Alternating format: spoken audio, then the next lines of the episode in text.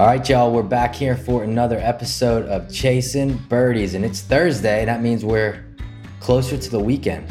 Closer to the weekend. We, we're going to Pikewood National for the return of the champions for the practice round. I don't Yeah. think we're going to play 18 holes, but it's like a tour event, right? I'm going to show up, to play nine holes, Yep. muck it up with some people, range it a little bit, maybe get my clubs tweaked a little bit. And Yep, we are back. Yeah, man, it's gonna be it's gonna be a battle. Last week, a battle. I was fortunate enough to play in the Allegheny member guest with our buddy J.R. Hess. What a fucking beauty he is, man. I mean, this fun? kid. Oh, we had a blast. We had a blast. But JR played exceptional. I played well. I played really well. JR played really, really well. We won the flight. You know, we won our flight. So, That's that's awesome. I will say though, Jr. thinks that he's going to sneak into anything, but you got another thing coming for you. well, real quick, we played we played great. We win the flight. And congratulations to Brian John and Patrick Our Oth boy. for winning. Our Yeah, boy Bimmer. BJ. Bimmer. I saw a photo of them with the trophy, and Pat Oth had on the uh, Ward sweater, boys. Yeah, a little Oakmont throwback there. Uh huh. Uh huh. So, So- no, man, it was great. We get into the shootout. They call out Team Hess, Team Oth, and Team Roethlisberger. First tee, bud. 60 people watching from the veranda at Allegheny. If you know Allegheny people out there, especially Pittsburgh people, you know number one's right by the veranda. So it's us, Bimmer and Oth, Roethlisberger and his partner. And I tell you what, right there, my whoop went up from about 90 heartbeats per minute to 100 and freaking 60. You a little And- nervous, bud? Oh, bud, I got I got a little nervous. First tee in the shootout, bud. Rumor has it that you said you were nervous. The most nervous I've ever been on a tee box. I can honestly say that. But Why though? people watching, got to make seven. birdie. You're in a group with Roethlisberger. I mean, you know, not not that I know the guy or he knows me, but it's like, damn. And uh, hit a little little toey on the first hole into the fescue. Jr. made a clutch putt. Anyways, not to talk about it. The Allegheny member guest was phenomenal. Thank you, Jr. Uh, we did not win. Congrats to Member again. But uh, so you and I today, buddy. I, I Uh. do want to say though, this episode is brought to you by Links Brewing, and uh, you like my new hat, bud? Yeah, Uh, we were hat. just with the Links Brewing boys Tuesday and Wednesday at Oakmont, and we had our buddy George Burge, which is going to Mhm. be, um, I'm assuming, the next episode, but you can make that call. It was a great time. I mean, Tuesday night, bud, he was Oh, jamming bud. in that house with the boys. They were, They were loving, loving it. Loving it. They were loving it. So it was good. Uh, the beers were flowing. Links Brewing. Again, go to linksbrewing.com. Check them out. They have a lot of offerings. Most important offering is the Chasing Birdie Blonde Ale. So, Mhm. anywho, today's episode's pretty cool too.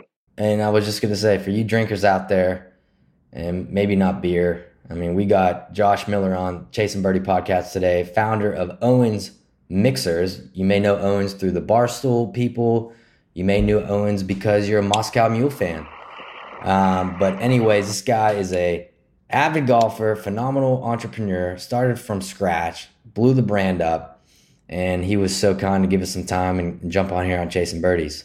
Dude, his stories, you talk about chasing birdies, that's chasing birdies. I mean, it's cool to see though. Somebody took a shot, like they said. If we are going to do it, we're going to do it. And that's what we did with the Chasing Birdies brand. So we Mhm. appreciate everyone following. Uh, well, I was just gonna say. I mean, we got to give a little shout out to Matt Fitzpatrick for winning the U.S. Open. But did you see the putts he was making on the final round? You don't make that. That's a you don't make those putts unless you're like it's everything's on your side. And I wanted Zalatoris to win just because he's been there. Mhm. Um, 18, I thought he jarred it, but I will say I'm so happy for the Bettinardi team. Yep. Uh, again, sponsor of the show, but another major for them, and Yeah. they are sneaky right now, dude. There's a lot of people winning with Bettinardi putters right now, and there's a reason why. Mm-hmm. Mm-hmm. So we need to win a major this week. Let's do it, Right. baby. Let's we get both up got there. Betties, and um, let's roll on up. All right, y'all. Enjoy this episode with Josh Miller from Owens Mixers. As you all know by now, Chasing Birdies is proud to be partners with Holderness and Bourne. Check them out online at hbgolf.com. Holderness and Bourne makes fabulous pieces that help you look good on the course, even if your game is not up to par. Check out their new arrivals now for this golf season. Also, head on over to chasingbirdies.com to get some custom chasing birdie gear from Holderness and Bourne. We'll continue to drop these pieces through every season. That's chasingbirdies.com and Holderness and Bourne at hbgolf.com. All right, y'all, we're back here for another episode of Chasing Birdies. And today, our guest, I mean, you look him up on the internet, he's everywhere. Uh, with respect to his company that he co founded, Owens Craft Mixers. You may be familiar with them through the Barstool brand. You may be familiar with them in a local restaurant in New York City. But today we have Josh Miller here on the Chasing Birdies podcast. Josh, thank you, man. Thanks for having me on. Excited to be on here. The hype is real. The hype is real. That's right, Yeah. man. And It's- it's, good a to good see a guy like it. you, yeah, doing what you're doing right now in life. So how's everything going with you? You're out in California, correct? I am actually in South Portland, Maine right now. Um, oh, It's kind of funny. Uh, Owens is named after my great great grandfather, who was an Irish immigrant who migrated to the United States in 1864. I'm in the house that his son William Woods built, um, and I took it over in 2007 with my sister. That's sick. So that's the original blueprint from 1932. Damn. Um, and uh, it's we've changed a little bit since 1932, but You got uh, I'm in South electricity. Maine for the summer. So uh, our family is deeply rooted in Maine, and so uh, it's pretty cool to be back here and be able to be flexible to live here for the summer. So, uh, Portland, Maine. My college teammate is from there. You might, I don't know if you play a lot golf. His name's Sean Warren. I don't know if you're familiar with that name. He played at Marshall University, but he's up in Bangor. Yeah, Um, yeah, just north of me, about two hours. Yeah, Yeah, we'll have to make an introduction to you. He likes to uh, have some fun, and he's he just played in the PGA Very- Championship as well. So Maine has some sneaky good golf courses here. Um, granted, you only get a couple months out of the year where it's like prime, but right now it's like 72 and sunny every day, and there's like no humidity, and it's it's incredible. Yeah, yeah, it's like San Diego, except yeah. not, but Except close. you're not in California paying taxes. yeah, yeah. Yeah. ten dollars. I've never been to Maine. Gas. Never you been gotta to go Maine. to Maine. Do you eat seafood? I like seafood. I mean, Are I you eat it. American? I'm American. I think. checks the two boxes. That's Maine in a nutshell. Boom. Um, I would say, and I don't mean to oversell Maine because everybody I talk to is always like, "My God, you work for like the travel and tourism for for the state of Maine." Um, it has pound for pound the best food scene. I I would stand by across the country. The reason why I say this is for the size of Portland and the number of restaurants they have. You rarely get a bad meal there, as where you go to New York City, which has some of the most prolific restaurants in the world.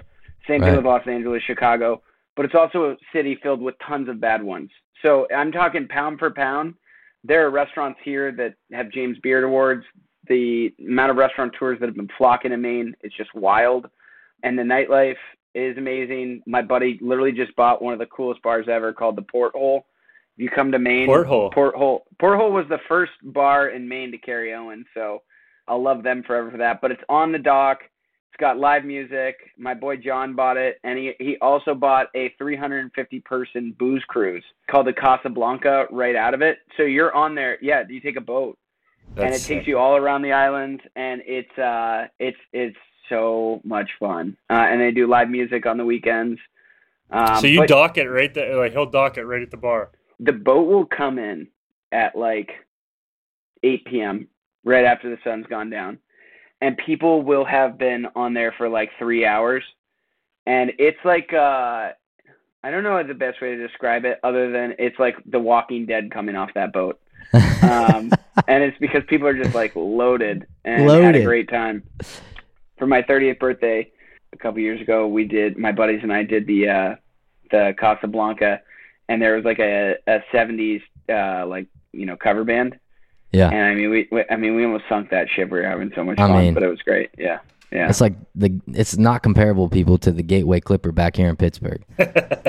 Uh, I can tell you that right now. I haven't I haven't been there, but uh, Pittsburgh is uh, one of the coolest cities too. Great Um, city. I, sadly, I don't think it's on par with the restaurants, but there are gems in Pittsburgh. There's some Yeah. gem restaurants in Pittsburgh. yeah, So without I'm a a, big, I'm a big foodie, and, and I'll tell you, there's some great spots here. So when you come to Pittsburgh, we'll get you dialed in. Yeah, I I have a funny Pittsburgh story story for you. So when I was selling to a lot of like places in Pittsburgh early on, um, I was lucky enough to get into PPG Arena, and okay. um, my buddy Nick Fenton runs that uh, for Aramark, runs that arena, and uh, he gave he took a chance on us. He brought us during um, the this was 2018 season, and we came up with the Yinzer Mule, and I didn't know what the hell a Yinzer was. Oh, and, yeah. um, and so he emailed me. He's like, "Yeah, I want to call it the Yinzer Mule. It'll be vodka with Owens ginger beer and lime. We'll sell it. We'll do a playoff cup. Like, can you make me signage?" And I go, "I think there's like a typo. What's a, a Yinzer?" And he yeah. goes, "Brother, if you're gonna sell in Pittsburgh, you better figure it out. You better figure quick. it out." And That's so awesome. we made that signage, and he was awesome. But the craziest day I've ever had in Pittsburgh was uh, at Pirates at PNC opening day. I was flying in to take some meetings, and a couple clients wanted to go to the Pirates game. You guys take opening day really serious. Really Um, serious. And I had no idea. So I flew in that morning on a. I was living in New York at the time. I think I landed at like 8 a.m. or something like that. So it was super early. So I went to the hotel to drop off my bags. I was staying right directly across from PPG. I love Pittsburgh because you can get everywhere so quickly. But the guys I was with were like, "Hey, meet us in the parking lot at 11:45," and we and they had a tall boy ready for me, and I was like, "Oh my god!" For seven one of those o'clock days. game or something. Well, luckily they had been there for a while, but this was like the 1 p.m. start or Yeah, something right. like that. So we go in, and I had in my head this was like my first Pittsburgh, second Pittsburgh trip, but I was like, I got to get Primanti Bros.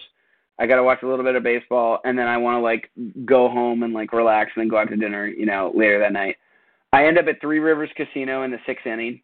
Um, I lose roughly a thousand dollars within 30 seconds of stepping foot into that casino. Yeah. Uh, and I was in bed with a Jimmy John's sandwich by 7 p.m. And you smelled like a Yeah. cigarette. Oh, I smelled terrible, Yeah, like a Um, dumpster fire. but uh, it was fun, you know, from what I remember. It's a but great yeah. city. So, t- so tell us a little bit about, um, you know, Owens Mixers. I, funny enough, I know of it because of the transfusions. I'm a big transfusion guy. The whole history of what, how you founded it with your brother-in-law. Uh, how did it come to that point where we get to Owens Mixers? Yeah. My background comes from food and beverage. Uh, Tyler and I, my brother in law, we grew up in Portola Valley, California together. He's three years older than me. Tyler was an unreal athlete, the all time scorer. And, and I always give him a shout out on this because, you know, he, he's washed up. I think he literally this morning he told me that he pulled his hamstring playing basketball on Sunday or his groin. So I got to at least let people know that he used to be sick. Right. But uh, Tyler was like the all-time scoring leader in basketball, football. Played football at UCLA all four years. Uh, then went to Columbia Business School. Undergrad, I think, uh, political science, something random. But ended up getting into like healthcare consulting out of college. I went a different route. I went to University of South Carolina. I partied for for uh, fun, and the SEC was unreal. I felt like my idea of what I wanted to do was always on sales. I always felt like I had a passion and affinity for sales, so I wanted to pursue that when I was a freshman in college, I got to work for Honest Tea. And do you guys know what Honest Oh, yeah. Tea is? Yeah. Yeah. Yep. Yep. So I worked for the OG Honest Tea company that was when they put like the actual glass bottles out and it was just tea. And then when I joined, we had come out with Honest Aid, which was the juices. This is pre Coca Cola acquisition. So that was like my first, I was their first intern and I worked throughout the Northeast actually in Mid Atlantic. So I traveled and did events with them but then did sales trips because they knew I wanted to sell. So I would like go into Kmart's, I would go into like 7-Elevens, I would go into like the ghetto. It was the ghetto at the time was Lowell, Mass. 2007, selling organic tea in Lowell, Mass was very hard to do, and I couldn't believe like I said like they would send me to the hardest parts because I would just go out and grind with these distributors. They eventually got it bought by Coca-Cola, and it was like crazy for me to see like a company get bought. Like I was just like, holy shit. And so then I always knew like in my DNA and in what I wanted to do, I wanted to start like something within food and beverage, a brand. I had uh, worked for a company. My buddy came up with the idea to start Sir Kensington's Ketchup. And Mhm. um, when I was at college, he was a couple years older than me. I was his first salesperson. So I would go up and down the streets of Manhattan selling ketchup. And like my mom would like, if you said, "What does your son do?" at the time, she'd be like, "Oh, he's a traveling ketchup salesman." And I think my mom in her head thought that I was literally knocking on someone's door, being like, Hi, can I talk to you about what's in your fridge? Like, she didn't understand that I was like selling. I, like, I will say, but you know, Heinz 57's in our backyard, so that's the best ketchup going. So you know, I I got to give credit where credit is due. Heinz is Goliath. It's It's it's, the 800 pound gorilla in the room. It's so it's, good. It's it is quite possibly, and I, I I will I will argue with anybody. It might be the most polarizingly po- and positive dominant brand you will ever see, because people say, "What about Coca Cola?" I go, "There's also like 40% of America that drinks Pepsi." hmm Yeah. Heinz is like ninety eight Everywhere. percent. The other two percent was Sir Kensington's, or you get Hunts Hunts. Yeah. that is just Like like, who the hell wants the. Hunts? Dude, you don't trust people like that. Let me tell you, Right. they're Hunt's, Hunt's character. That's So some raw sorry to cut you off. You're you're you're knocking on No, doors no, in no, no. Manhattan. He does it often, Josh. No, I'm I'm I'm the same. So I'm selling ketchup up and down the streets of Manhattan. Truth be told, where I really had fun was going out at night. I would take out these chefs and we would party so unbelievably hard because chefs have one of the weirdest lifestyles ever. Number one, your hours suck. There's no doubt about it. You've never seen a chef that's like, "Oh, my work-life balance is great." Number two, the only feedback they get is negative Right. it's like you know when you say like oh send my compliments to the chef what fucking server has ever gone in the back and been like hey chef you crushed it on that Yeah, they bro." love Yeah. you. Yeah. yeah never it's like where are my french fries or my person said they were gluten free and now they're like they're complaining or they, they said they were nut free and now they're on the ground going into shock because you put nuts into it or whatever right like it's, a chef's life is tough so me as a 21 year old and a 22 year old and whatever in New York City, my strategy was take these guys out, party with them, let them know that like I want to be friends, which was true. Like all of my chef friends were true friends to me. Um, but I would go out to bars and restaurants and like you know ordering cocktails was always the most uncomfortable experience you could imagine. Like I knew my steak order, I knew my my burger order or what I would get in an Italian restaurant. But there's something about when somebody says, "What do you want to drink?" you freeze. And that's why Yeah. 90% of cocktails are ordered off a menu and why brands pay so much money to get on the menu is because they know that like your average person like us three is going to be like, all right, I'll try the, uh, I'll try the Boulevardier or I'll try this martini or whatever. So fast forward doing Sir Kensington's for six years, we were kind of in this position where we knew we were going to get acquired. Um, and my brother-in-law and I, being best friends in New York City, would go to Bleecker Street Sports Bar. And it's like an absolute dump of a dive bar, RIP, because it shut down during the pandemic. And the truth is, they just pretty sure they took the money and ra- ran. Um, but Rip.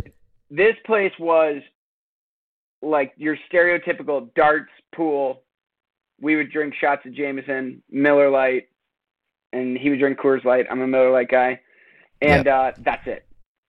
You order a cocktail there, it takes like 20 minutes to come out because people are like trying to get drinks and never comes out the right way.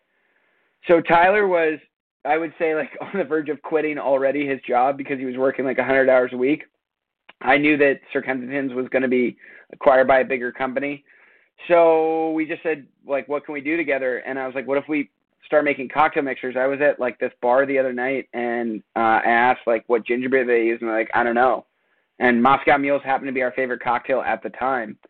So we went into his kitchen and started making our versions of Moscow Mules from scratch, but literally juicing down the ginger, squeezing the limes, cooking the simple syrup, using a soda stream to carbonate it. So that's like how we actually started is off our own experience, and then we were stupid enough to just go full throttle. In, Wait a in an, second. so in an apartment, Yeah, New York You- City apartment. New York Sure about City that. apartment, so like a, a bathroom, the size of a bathroom. Yeah. You two are in there probably laughing with each other, just joking around and making these Moscow mules. And here we are. I mean, yeah, I mean, if you've seen Breaking Bad, we look like Walter White and Jesse Pinkman already. I mean, he has a go, he has a, like a beard goatee, and That's he so has no hair up top. And I got, all, I have all my hair, thank God. Um, Yeah. I always give him a hard time about that because he's six four, so gotta find something to chirp him about. But so whenever you guys go through this, did you have friends come over? Hey, try this out, uh, and get honest feedback because you know we have a beer, yeah, and everybody that drinks it is like, "Oh, this is great," and we're like, "Dude, can somebody just tell us it sucks?" Yeah. Because we yeah, just don't- I don't want uh, you to be like, ginger beer sucked ass. Like it was it tasted too earthy. And I actually blame a lot of people for not giving me that honest feedback. To what you just said, give me the real, you know, like shoot yeah, me straight. shoot me straight. Um, you really have to dig deep, but you also there is it's like being on the show Who Wants to Be a Millionaire and you're waiting for that final answer of the question. Go up to a perfect stranger and don't give them any context, and they will find something wrong with it. Yeah. Like, rarely do you win in a situation when you're like leaving it up to chance about this random person making your decision. Like, I've been in so many bars where I'll sit there, and unless the the the bartender gives the person context, like, you know, what do you think of this drink? If they say it like that, or you have a chance at winning. But if they're like, do you like this? And the person like that, do you like this? Such an ugly way to ask a question. Yeah. But um, when we were first starting, we got high on our own supplies, meaning we were drinking so many of these things. And then my sister's 30th at the time, we threw up uh, a birthday party with all of our friends. We brought like four bottles that we had made that we sealed, and those four bottles were gone. I'm not even kidding. Within like two minutes, and um, I think we're just the type that we were like, we're not going to ease into it. Like let's let's send it. So we just started putting money into it and um, making it and selling it. So let me ask you, you guys, you talked about you actually made the ginger beer. You took the ginger, you broke it down, you did all that shit. Was it the same every time you made it? Like when you hit on something that tasted the way you wanted it to taste or whatever, was that that ingredient going forward completely? So we have a, a rule. It's the number number eight rule. Uh, my favorite number was number eight growing up. Maybe it's because of that, but we would do eight iterations of every single product, no matter what. You have to find something wrong, and they're like our mint cucumber lime mixer is a perfect example. We nailed it the first time. Then we kept tweaking with it. Then it started tasting like toothpaste. Then it started taking like tasting like pickle brine, like a pickleback. Uh, but we kept re-engineering and reformulating. And the reason why you have to continually push and try different things is because what if you get a manufacturer that goes slightly off on something, and that slightly off is something that you have tested and you know to avoid, or they say I have this ingredient that I can substitute, or this supplier has this type of cane sugar. You need to know what you're going to get. So it's kind of like you, you need to battle test it before you get to final production. But to the point of, you know, were we making it the same? No, it was like every single time it was different. Mhm. And then we finally got to what we liked. Um, and that was it. Yeah. So did it branch off from there? Like the ginger beer was your staple, correct? That's what it Yeah. sounds like. That's why our, our logo is the mule. Yeah, He- the mule. We're stubborn about our commitment and to quality, carries our portfolio, but then we quickly like got into other flavors. And we were pa- I would say quickly, but we were patient. We had the the mule, so the ginger beer, and then the grapefruit for a paloma um, as our first two items. We didn't touch margarita mix till two years ago, which is crazy crazy to me now that I think back on it. Because I was like, oh, there's so many margarita mixes already. Why would we do a margarita mix? And then I realized because we can make it better. Like that's why Yeah. we should do a margarita mix. And how's that unit going? Pretty good? On fire. I mean, we we decided to make it slightly carbonated, so it's like a sparkling margarita mix because Lacroix, Pel- San Pellegrino, all these like carbonated waters are so popular right now, and everybody at bars typically asks for like a skinny margarita, anyways. So ours is lighter by nature, but bu- bubbly, so it's actually easier to mask the flavor of the tequila or complement it if it's a good tequila. Mhm. Yeah. Um, and we use 100% agave nectar, real lime juice. I mean, I could drink our margarita mix all, All day. day. every night. Like, I truly love that product because I love tequila. And um, All right, Bash. you there can make you a spicy marg, you know, by just throwing in some jalapenos and, and swirling it around. Or you can muddle them, or you can add in syrups. But So, It's so good. let me ask you something. That's awesome, As, as dude. far as like when you guys, That's really cool. You know, bef- when you guys are doing this in your house or you're in your apartment, did you say, let's take this to some bars in New York, some buddies in New York? You know, you, you have all these contacts. Did you take it to them first as a, hey, check this out, see how this does, and let us know?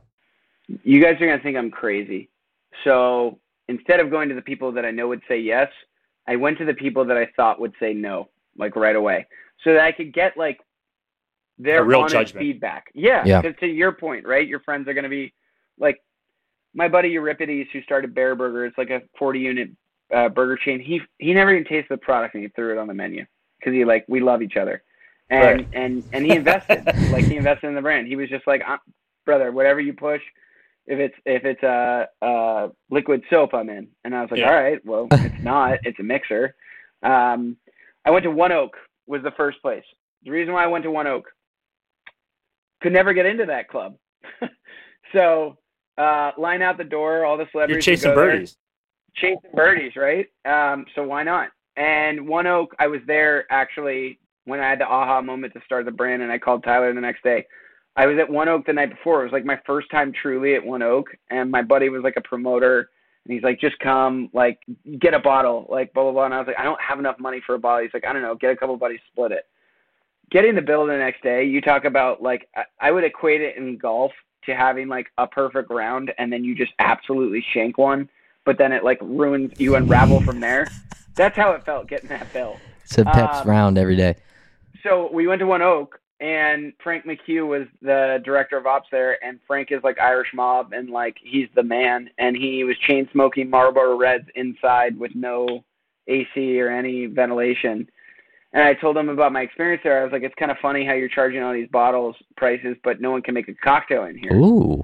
He's like, "What's your suggestion?"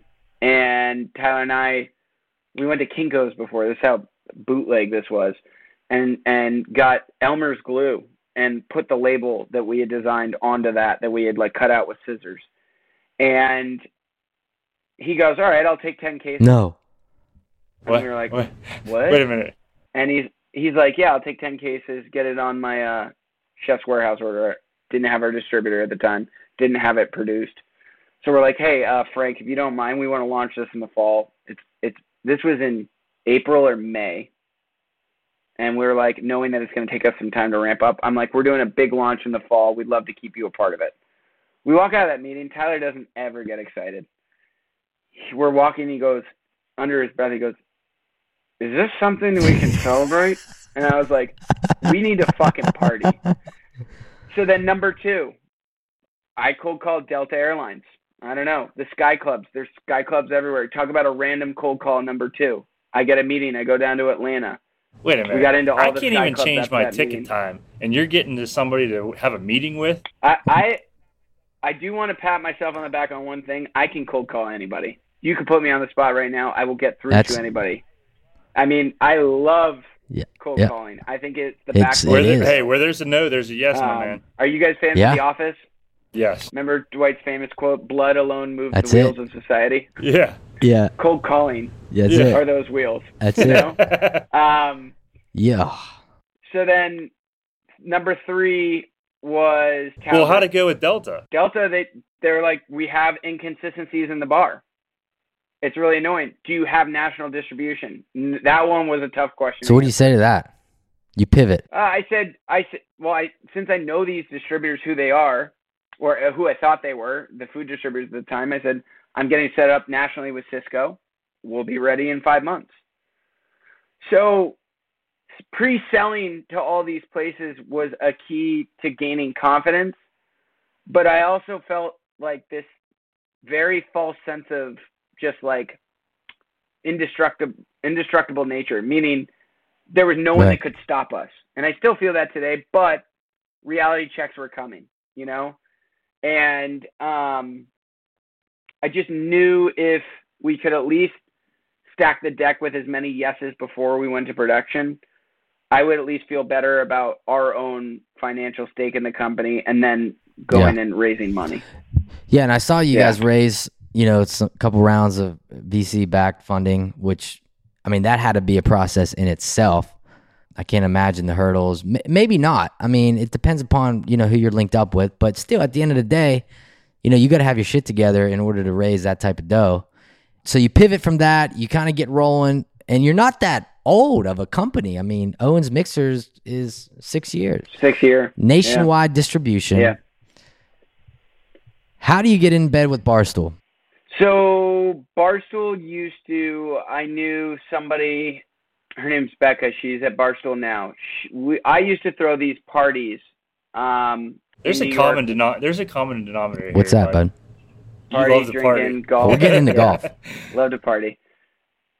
So every club that I would want to get into or bar would be like, okay, but what's that going to do for me? And I'd be like, I don't know. I, I could probably get my friends to show up and Yeah. drink some. Would that help? He goes, this literally started as a conversation is you get like 10 friends here on a Friday night and we'll carry your product. Then we're throwing thousand person Super Bowl parties with Tao Group where Lil Jon, Shaq West, Rae Sremmurd, uh, Too Short are all performing that. Like you talk about like just like a crazy like trajectory of like what the hell this party is awesome. Um, they used to come to our parties though. Uh, a, a lot of people came to our parties, and so we would launch them at different bars. And I we were hosting like I felt like a promoter at the very beginning. I like thank God we've like kind of geared away from that, but um, we would be hosting them all over the city. And so we would do Facebook group invites and we would try to get as many people aware of what's going on and then they would show up and buy. When I reached out to Barstool, it was this girl, Becca, had taken a job there. She had worked in media elsewhere. And I said, Hey, I've got an idea. And I, we had the transfusion in mind because we wanted to make a transfusion mix. Um, we want to sit down with you guys about doing it. And she's like, Wait, like, you mean the brand that I used to go to these? Like, I didn't know Becca was at Barstool yet. My friend was like, "Hey, Becca is at Barstool now," and I was like, "Wait a second, she used to come to our parties, right?" And he's like, "Yeah, you're in." So then we got meetings set up. In those meetings, Barstool had a lot of due diligence about like, you know, what what do we want to do with this? You know, you can buy ads and stuff like that, but like if you want a true all-encompassing partnership, you have to have uh, a plan in place and structure, and you have to be able to scale this. And so we laid it out. Um, we signed the partnership. We launched the partnership April 15th, and the world shut down a month prior uh, with the Oh. pandemic. So, like, I mean, we were planning on like a huge Hamptons launch party. We were planning on like a New York City, you know, all across country. So it, it drastically shifted very quickly as to what our original plan is with Barstool. And then one of my buddies, Mike Martinez, was really close with Riggs. So while we were starting those initial conversations, I had a couple calls with Riggs where I was like, "Hey, I need your real input on this. You know, what do you think about doing a transfusion?" And Riggs was like, "Dude, I've been I've been wanting to do this forever. Transfusion. I've been talking about him for years on my podcast." So Riggs and I went golfing. We came up with a recipe together. He tested all of the flavors, and and and same with Erica. Same with Dave. Everybody at Barstool was very involved with the flavor development and it was like a whole process but it's just crazy to like look back on that you know and, and say we i mean transfusions were popular barcelona and Put them on the map. map though like nationally yeah like No. It's crazy. you can't go to a golf course and and not see a transfusion and then majority of the time it's with our stuff Yeah. thank god but there's also a lot of phonies out there that are trying to rip us off with like rtds crap like that and i could go Pinehurst- in on Pinehurst. Pinehurst has the goat. Yeah, that, I mean, so we have tight, tight ties in Pinehurst. We've been going there for years, and you know, the Cradle hasn't like like it's water. I mean, they've got it Cradle, everywhere. Cradle, Cradle is an absolute beast of like. I think that might quite possibly could be a grown man or or woman's dream vacation if they like golf. yeah, That single spot of Pinehurst, I I don't know a better vibe on the planet. They're they're bumping music. My buddy Ben Bridgers is the director of golf there. I don't know if you guys know him, but I've heard of him. really like pioneered and and grandfathered Owen to getting in there. And now they like put it at the Cradle Crossing bar that they have there. You can go around barefoot. You can get as drunk as you want. You can stay as sober as you want. Like it's just and when the when the weather's great, like I really don't know a better place for golf. That's awesome. So let me ask you this. I got two questions actually. So, you know, the quality control of this has to be really good because, you know, like you said, one little ingredient that's a little different can change the whole taste. So, did you guys go through a couple different companies to find the company? Because you had to interview these companies to get that are Yeah, going to manufacture this. You have to like so we have four manufacturing facilities across the country. Holy shit! Um, we do some pretty deep, deep due diligence, and they do as well. You know, to give them a shout Oh, out, yeah. they they they do a good job with p- picking their partners. here's what people don't think about is that operationally, the way you make the most money is you have heavy machinery running at all times. The reason why you're running at all times is when you turn on a switch and you have go, you need it to run as consistently and long as possible so that you're maximizing number of units being made and you are just spitting out, you know, bottle, can after can. Um, and so really good manufacturers are hard to come by, thus making it highly competitive to get into the top manufacturers.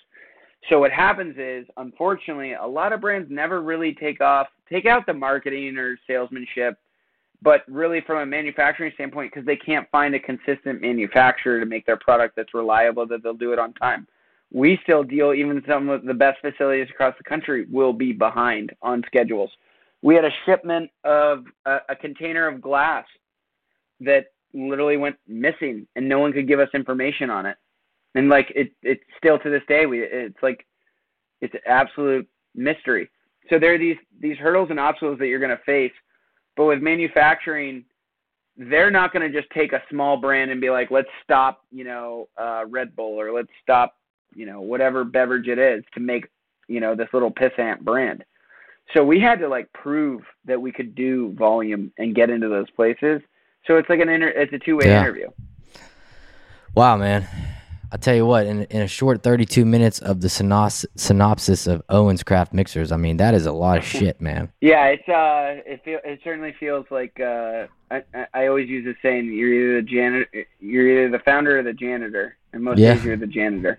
Um, Dealing with all that. so So my other question, my other question is, are you international yet? Canada, yes, um, not anywhere else, and there's a, a, a real reason for that.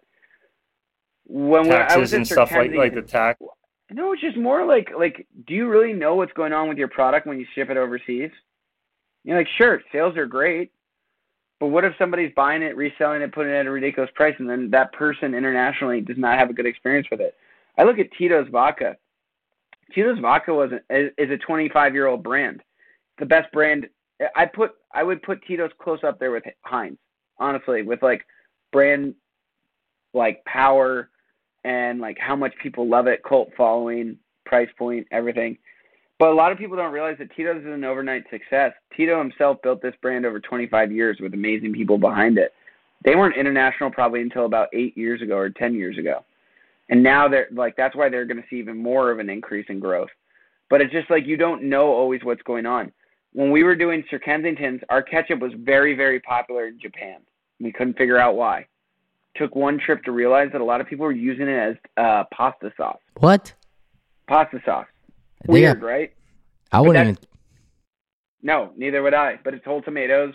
There's sugar in it, and you know, yeah, it's tomato, and they, you know, so it just goes to show you, it's like weird things that you don't know that's going to happen when you sell internationally. So Crazy. So with the. Go ahead, Pep. You're obviously very busy with uh, Owens Mixers right now, but a true passion is golf. So how did you get involved in the great game of golf? I did not grow up playing golf. I would play maybe once a year. I never owned my own set of clubs. My dad was really into golf, but I played baseball. So summers were like baseball and uh, basketball and football and golf. I played maybe more than once a year, but never owned a set. You can still see it in my swing, like any other baseball player. Uh, it's like I had, I, well, recently I fixed it, but I had a natural draw, aka Right. you have a hook, brother. It, Yeah. ain't- it ain't a natural draw. But um, right when the pandemic hit, uh, my girlfriend and I decided to move back to Maine uh, at the end of April because we're like, we don't know how this is going to go. It's a bigger house than what we had in our small apartment. So I moved out to Maine and I joined uh, my country club here. It's called Purpoodock. And I was like disciplined in the sense that I was like, I'm going to try to play three, four times a week and teach myself how to play golf. And so um, I hit up my buddy from TaylorMade, and he's like, "I got you. Send me some some clubs on discount." Um, I I said to him, I was like, "I gotta pay like something for these because I might like end up having to sell them at some point if I'm not good." And I'll never forget the first day out on the tee box. You guys talk about like a fucking wild world. This guy in his 50s and his son, who's like 18, were like, "Hey, are you on the box with us?" And I'm like, "Yeah." And they're like, "Oh, you new member?" I go, "Yeah." And so we tee off. He's, the guy's name's Bruce and, and Teddy. By the third hole, this guy goes, "So, uh, what what do you do in the booze industry?"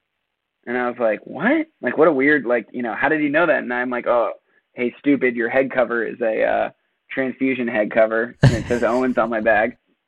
And I go, "Oh, I make uh, cocktail mixers." And the son goes, "Wait, are are you Owen?" I was like, "Well, it's it's my company. It's my great great grandfather." He goes, "Oh, I love Barstool, like blah blah blah," because he had heard the ad reads. We hadn't even come out with a transfusion yet, because this is you know May second of 2020. We launched it in July. And then I said to Bruce, I go, "So what do you do?" He goes, "I started Shipyard Brewing with uh, my cousin Fred." And then No. Shipyard, if you don't know what Shipyard is, one Oh, of the yeah. best original OG craft beer brands in the country. They created Pumpkinhead, which everybody rips off now. Yeah. Oh, it's crazy. Um, but they're OGs in the beer game. And I'm like, what the f-? like of all people to get paired with, and I, I'm a firm believer in in weird fate. Um, Yeah. But uh, Bruce and I still play now at least two or three times a week. I'm actually going to be awesome. on W. I'm going to be on the Big Jab with him tomorrow. Um, but he helped me get like four different distributors in the in the Northeast, like within a month after like hanging with him. And Boom. so golf to me is everyone knows it's like the greatest connector of all things. Yep. But what I love about it is you can suck at this sport and play with somebody who's unbelievably unreal and still network, get along. Of course, it's not enjoyable watching yourself shank it in front of um, somebody who's ridiculously good. Yeah. But at least if you're not an asshole and you play fast and you and you uh, are personable and you respect the game, you can make friends everywhere. Listen, Oh my God. man, I'm all about the fast play, a That's good the truth. cigar, and and let's just keep it. I don't take a. And practice swing, Pep. You would love I don't- I don't even take a go in I- raw. I, I do too. I've I'm, never I'm raw lined up dogging a it. cut. I raw dog it. So Well, y'all, he- he- Jonathan's he's a scratch golfer. Uh, I mean, we both play at zeros. Uh, not every I, I feel bad for you guys. That must be so hard. Well, it- but it, it's, it- it's that- hard right now. that's the point. Like, we don't like me personally. It's not even like I would love to have a boosted handicap. I would love to be able to go to Oh. a tournament and be a three or four handicap because, frankly, more than likely, I'm going to shoot 75, 76. I mean, granted, I could I could get it lower, but it's not that consistent. Um, so the handicap system kind of screws us in a way, especially he and I remember guest partners twice a year. This year, we're going to have to get some Owens going uh, next week, Pep. Well, we just got picked up by Fuhrer. Oh, no Oh, way. Frank Fuhrer. in Pittsburgh. Yeah, and uh, they're telling me that uh, this is going to be everywhere. So Well, good. well, well, Uh, they're they're I'll very in uh, Pittsburgh a lot. They're very tied in with Oakmont Country Club. So That was uh that was like uh one of the most torturous rounds of my lifetime. Uh, Mick, as you guys know, and Shay took me out there, uh, Shay Waldron, and uh, Mick and Shay were so gracious to have me out there. Jack Summers was our host, and I get out there, and I I thought I I bombed a drive down the left side. I'd never seen rough like this in my life, Oh, and my dude. caddy's like, just go lateral, take a pitching wedge, and get out. And I'm like, what are you talking about, dude? And I get out my five iron like a dickhead and just throw it down into the rough. And then I hit I hit what felt like the perfect third shot, and it hits the green, and it just rolls forever. Yeah. I mean that course was a beauty, but oh, I've never been more happy to go get a cold ass beer in my life That's a quick seven. that round. Yeah, yeah, we just Yeah. played there um, last Tuesday and, and Wednesday, so it, it was it was a tough one. Um, yeah.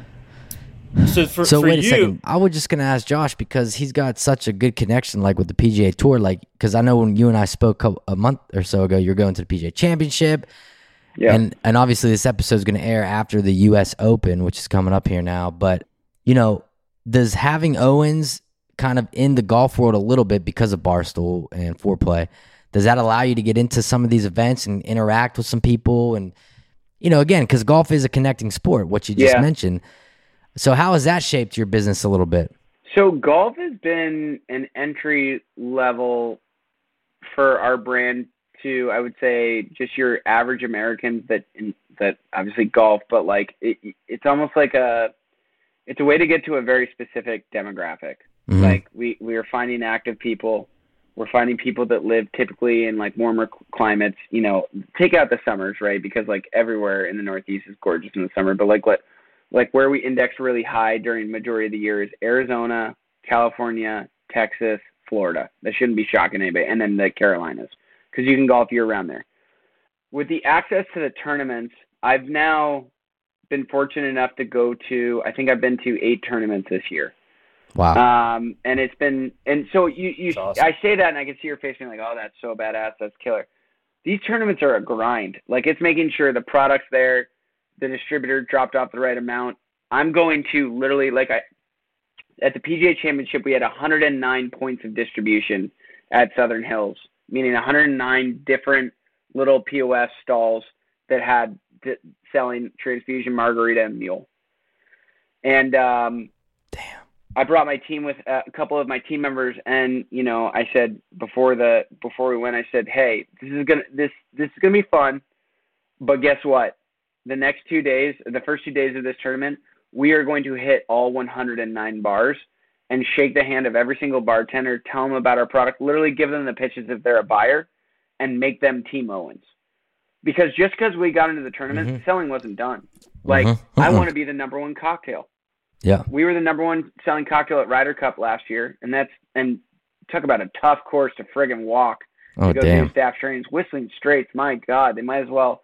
I'm pretty sure it's like the uh in uh the Hobbit or whatever with those type of mountains. You're like walking up these like fairways and you're just like exhausted. But the whole point is that I want everybody that is going to be a part of my brand or serving it or talking about it. I want them to to know what what was so impactful for me to start it, but also why they should care about it Yeah. that it's going to make their their lives easier to make this drink and they're going to get more tips because they're going to sell more drinks because of it and then the person who's ordering the drink is going to get the drink faster they're going to have to wait in line so they can go see more golf they're going to drink and be like that's the best cocktail i've ever had so those are the things that go into like the pga tour the tournaments themselves the reason why like it's so incredible is you get exposed to so many people uh, at once right Mhm. you know because everyone's there to have a good time you look at waste management not everybody remembers their trip Mm-mm. um, as where PGA Championship is a lot more serious. U.S. Open will be ser- super serious this week, but there have been some really fun tournaments. Like Dell Match Play is a badass time. Um, Austin. The Tito Stillhouse there was killer. You're like right on that little lake right there and just drinking. Um, but yeah, the PGA Tour is uh, it, it's it's pretty killer. So basically, your your product gets to the event, but it's not sold. Like, no, if they no, don't no. sell it, it just it goes back. Sure, but we're on menus, and Right. and um, yeah, but my exactly Right. exactly what you just said.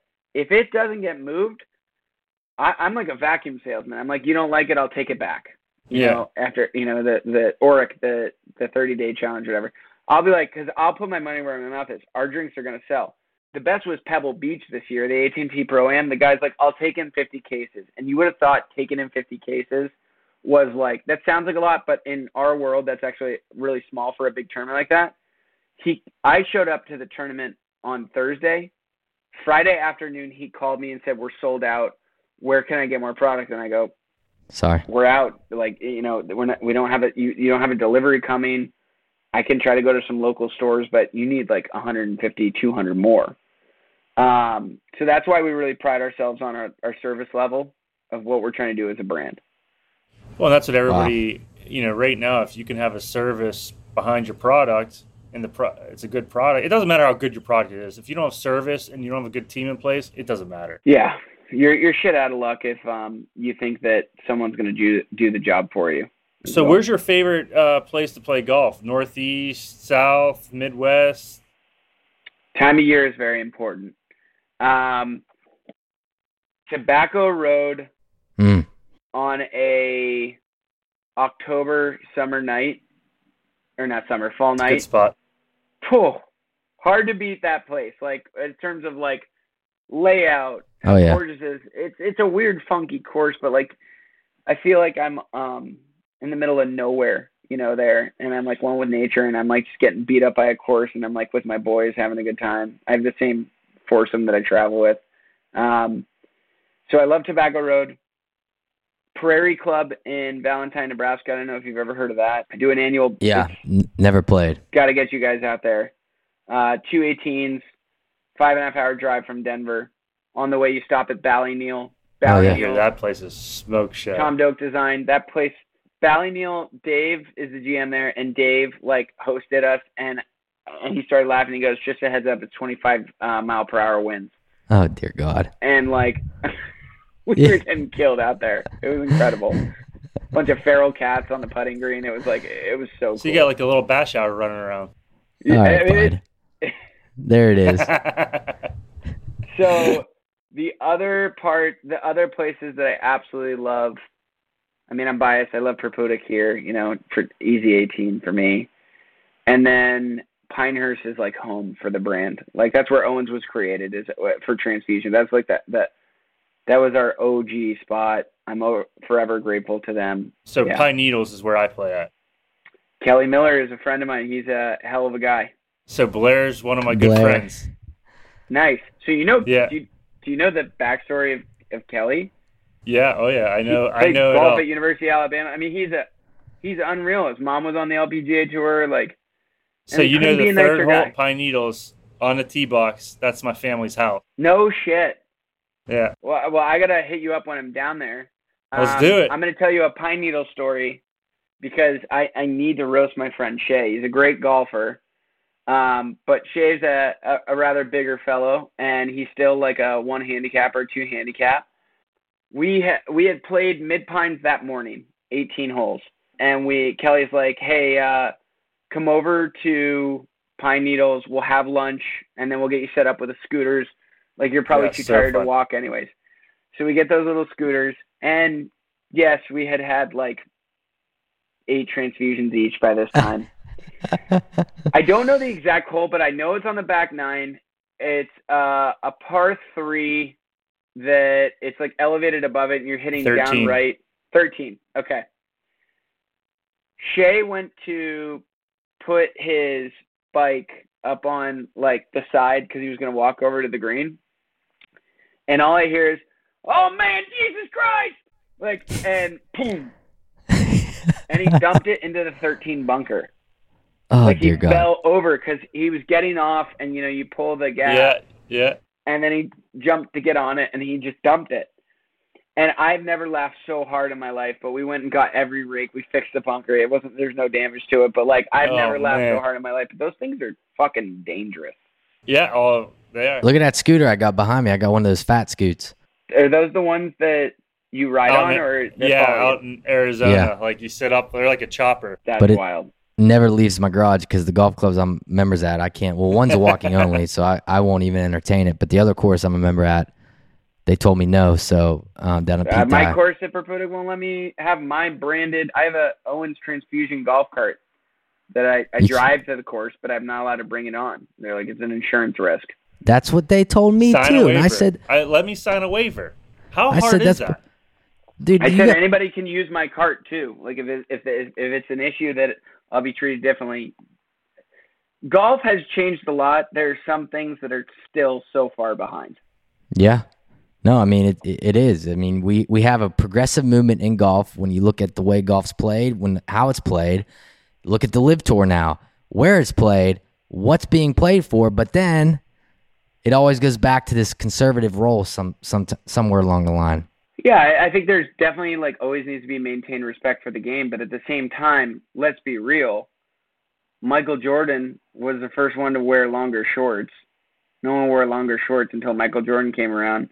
And then we went through that like period where people were I I think there's like that famous like Syracuse I can't remember who the basketball player was.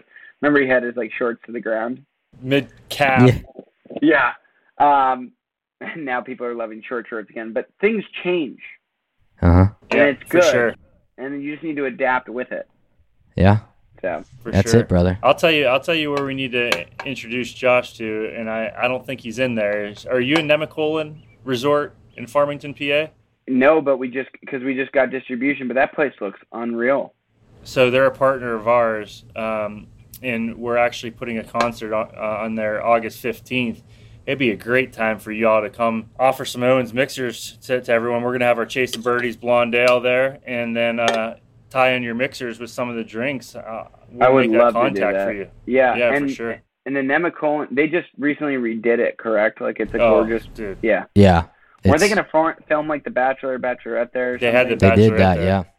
Yeah. So we were going to do an event with uh, activation with Barstool there actually, um, and it fell through last minute. But that place is just uh, it looks awesome. Yeah, Yeah. so I, we'll we'll make an introduction again. That'd be great. It's five star through and through, but you know we're bringing in Matt Stell, country singer Matt Stell, Colt Ford, Josh Mirenda, and George Birge. I don't know if you're familiar with him, but they're all coming in. They're going to play on Monday. We're going to have some other hockey players there, baseball players, and and kind of hang out. And Super down for that. You kidding me? In August? That's a that's a no brainer.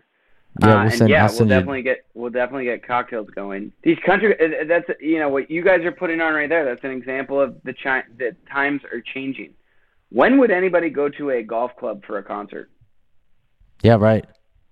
No, You know? exactly. Um, Lee Brice does like several concerts for ClubCorp now called Invited a year at their different clubs across the country. Like it's I love that model. If I were Yep. an uh, aspiring musician or even an established one, I would do the country club tour. Yeah. I would just be like, hey, Pinehurst, I'll come play for free. Uh, you sell tickets, then let me get ten percent of the proceeds or something. You Yeah. know, like I yeah, would just or hustle. just or just Or or, just play. just whenever I want to come here and bring some buddies, take care of hook me. me up with a round. Yep. Oh, Yeah, we- is that? Our So- one of our former guests, Tyler Reeve, he's in that playing through group with Cole Swindell and Chase Rice, you know, and they just played down Yep. at Sage Valley. So yeah, Cole no, Taylor's that- a great guy. Cole Taylor's a great guy. I played golf with him at uh, Old Hickory. Okay, yeah. Oh, yeah. Hey, Um, the Hick, yeah, the. Hick. great course. That was a drunk round.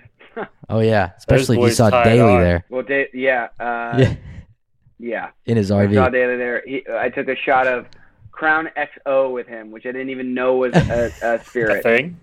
I didn't know it was a thing. I know Crown Royal. I didn't know they had like a XO Right. version. Yeah. and Oh, um, shit. everybody told me John Daly doesn't drink anymore. Or stuff like that. Bullshit. Bullshit. It's what he won't drink is what you have to question. Yeah, yeah, ripping heaters and drinking whatever comes in his way. heaters, no shoes on, playing golf, and just absolutely crushing it. Dude, Old Hickory's great. I mean, He parks his RV in the parking lot. Uh, yeah, Everywhere. He, That's d- a- he's, he comes to Nemacolin, dude. He parks his RV there, and he's just that is a great spot, man. I mean, they got a good Yeah. thing going at, at Old Hick. They, and and uh, Old Hick got purchased by the guy that owns Tootsie's and a bunch of Yeah. other like honky tonk bars.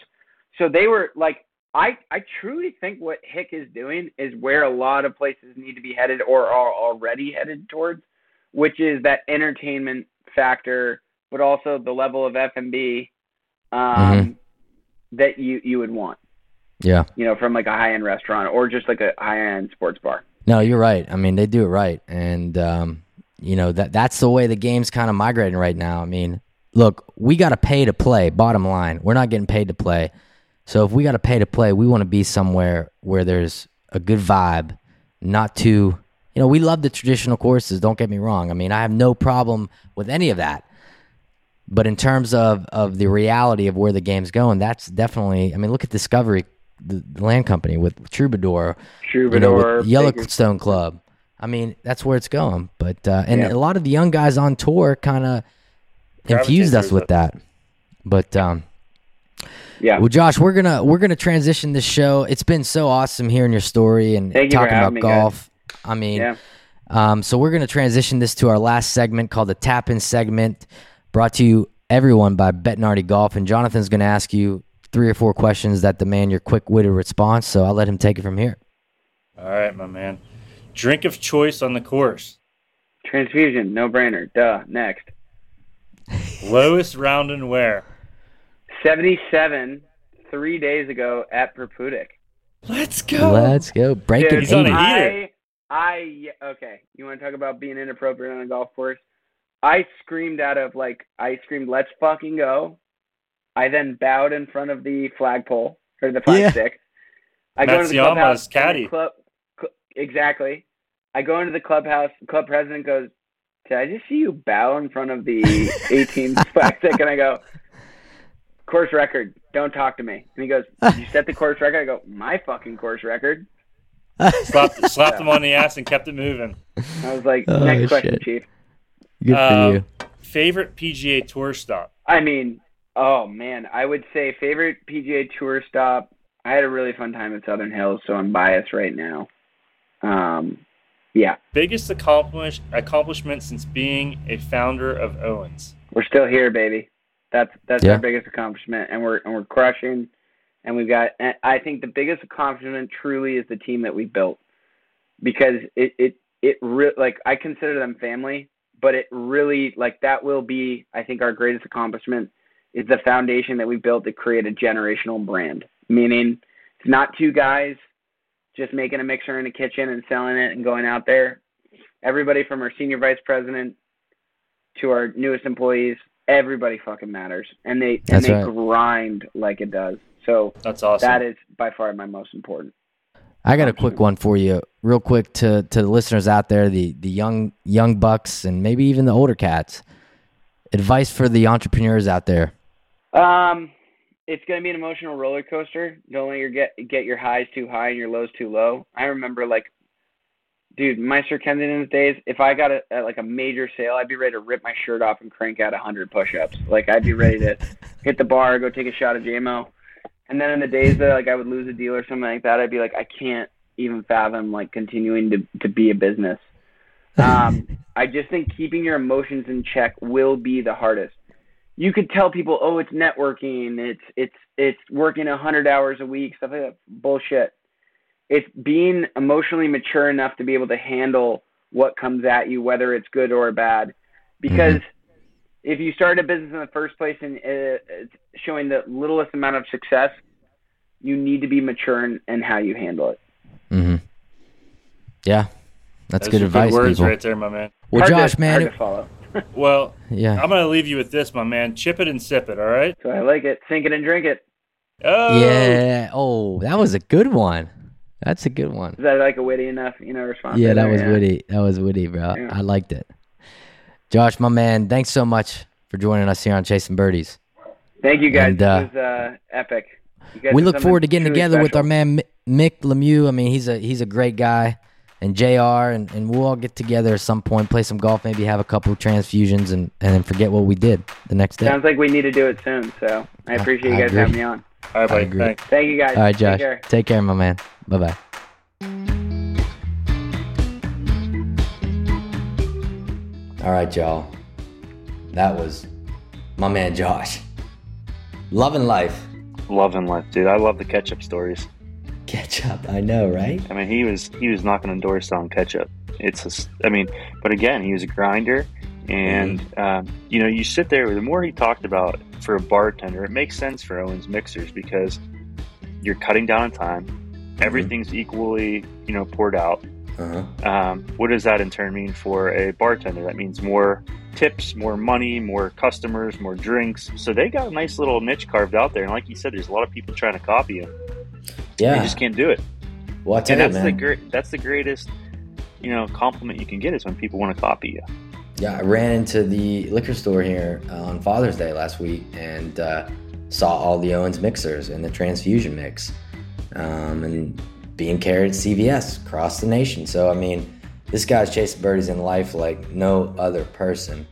Um, shout out to Mick Lemieux for making that connection um, on chasing birdies here with Josh. So Josh, we appreciate you coming on, my man. Keep doing what you're doing. But And, I, I uh, can't tell you how proud I am. Uh, you know, you and Jr. Mm. to fill each other out and, and make it successful. The first member guest. That's Yeah, good on you guys. All right. yeah. No, man, he, he's he's a beaut, like I said. Tango, Tango. played his last round of golf in uh, two years, so that's good. Tango, when you got JR and Tango together, it is actually a comedy show. I mean, these two together, dude, I could sit there all day and just listen to them talk and banter back and forth. It's, It's fucking nonstop. hilarious.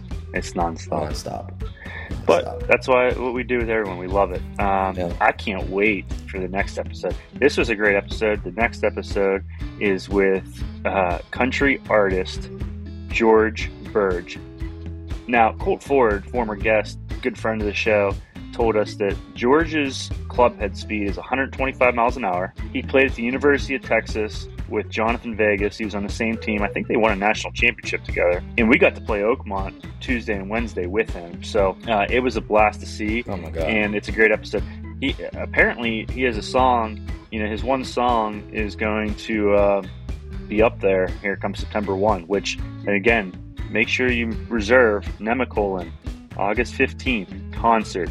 George Birge, Colt Ford, Matt Stell, Josh Mhm. Mirenda. I mean, Mirenda FaceTimed me last week, but member guest. They, they are so excited for it, and he's telling me how he's putting the towel in his bag for the second day of the member guest. The Boys are ready, um, but is a good was it was a good episode. Yeah. Did you know that he was in a band Water Waterloo Revival, something like that? Mm-mm. He kind of left. He was writing songs, and now he's, you know, doing his whole damn thing. So, um, but anyways, guys, listen, we appreciate you listening here on Chasing Birdies. Be sure to follow us here on Instagram, chasing underscore birdies. Check out chasingbirdies.com. Maybe get yourself a cool hat, maybe a little t-shirt. We'll keep rolling out some good swag. And stay Dude, I've been I've been dialed on the hats though. Oh, buddy, you're you're. I tell you what, man, you're doing good with these hats. Keep it up. They they fresh, especially the beanie. That's a little hint. Uh, so, what's the day that this George Birge is dropping? Can you give us that date, or are we um, just in two weeks? yeah, so that's gonna be on the seventh of July. We're gonna be past the Fourth of July holiday. Damn, Perfect. time is flying. That's awesome. So again, guys, chasingbirdies.com now. Uh, chasing underscore birdies. Like us on Instagram. Make sure you tee it high and let it fly this weekend. We're about Yep. to go roll up, defend our championship title, at Pikewood National. Y'all have a good weekend. Hey guys, thanks for listening again on Chasing Birdies. Thank you to Evo and his team at Simpler Media for putting this thing together.